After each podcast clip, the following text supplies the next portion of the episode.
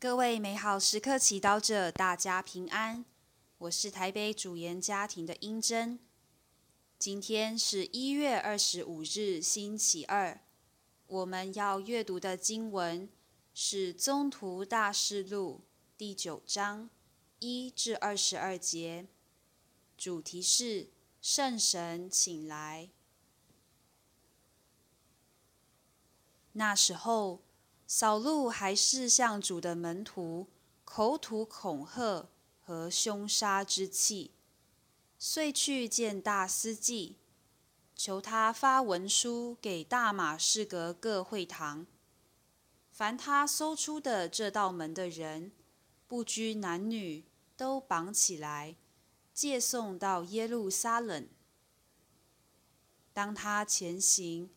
快要临近大马士革的时候，忽然从天上有一道光环射到他身上，他便跌倒在地，听见有声音向他说：“扫路，扫路，你为何迫害我？”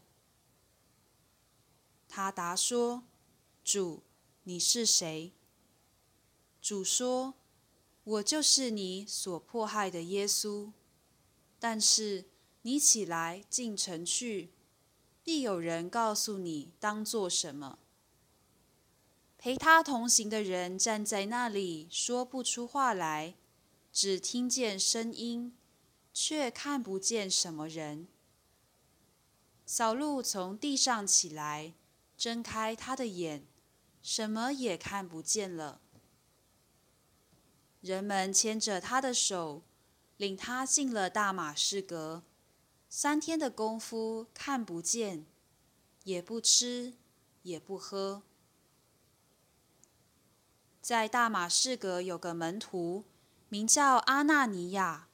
主在异象中向他说：“阿纳尼亚。”他答说：“主，我在这里。”主向他说：“起来。”往那条名叫直街的地方去，要在犹大家里找一个名叫扫路的塔尔索人。阿纳尼亚却答说：“关于这个人，我听许多人说，他在耶路撒冷对你的圣徒做了许多坏事。他在这里也有从大司祭取得的权柄。”要捆绑一切呼号你名字的人，主却向他说：“你去吧，因为这人是我所拣选的器皿，为把我的名字带到外邦人、国王和以色列子民前，因为我要指示他，为我的名字该受多么大的苦。”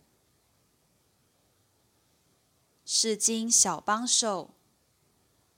圣保禄宗徒的规划，在教会的历史中是非常重要的。首先，凶猛而强力迫害基督徒的扫路，一旦遇到耶稣并皈依他以后，转变为教会最伟大的传教士。在教会初期，是他。将基督的福音传到犹太人圈子以外，也在外邦人的地方建立教会。如今我们有幸认识耶稣，大部分也是因为保禄积极的把福音传遍天下。我们圣经中的新约收集了许多圣保禄写给当时犹太界以外的教会，为他们阐释。许多信仰的基础真理，抵抗异端，勉励和引导他们，而这些书信仍旧继续培育我们后人的信仰。然而，当我们纪念圣保禄的皈依，我们也看到天主对每一个人的怜悯以及拣选是不可预测的。圣保禄早年热忱。且有计划的迫害基督徒。若是以一般人的想法，他是教会的敌人。因此，保禄瞎眼的信息对当时的基督徒是极大的好消息。然而，天主却不是一般人，他透过打击保禄，然后怜悯他、医治他，并拣选他，来告诉我们：没有一个人是在天主的救赎以外的。经文中，当阿纳尼亚担心犹豫，不敢去见扫路时，天主对他说。这人是我所拣选的器皿，为把我的名字带到外邦人、国王和以色列子民前，因为我要指示他，为我的名字该受多么大的苦。就像阿纳尼亚，有时我们也会对身边的人的悔改归依失去希望。今天。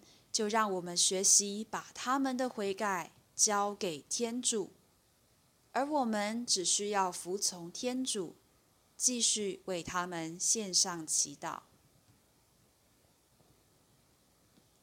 品尝圣言，莫想天主看着不被看好的人，对那个人说：“你是我所拣选的器皿。”活出圣言。你如何成为天主的工具，把天主怜悯和拣选的消息传递给人呢？全心祈祷，亲爱的主耶稣，让我慷慨的成为你的器皿，唤起身边的人对你的认识。阿门。祝福各位美好时刻祈祷者，今天活在天主圣言的光照之下。我们明天见。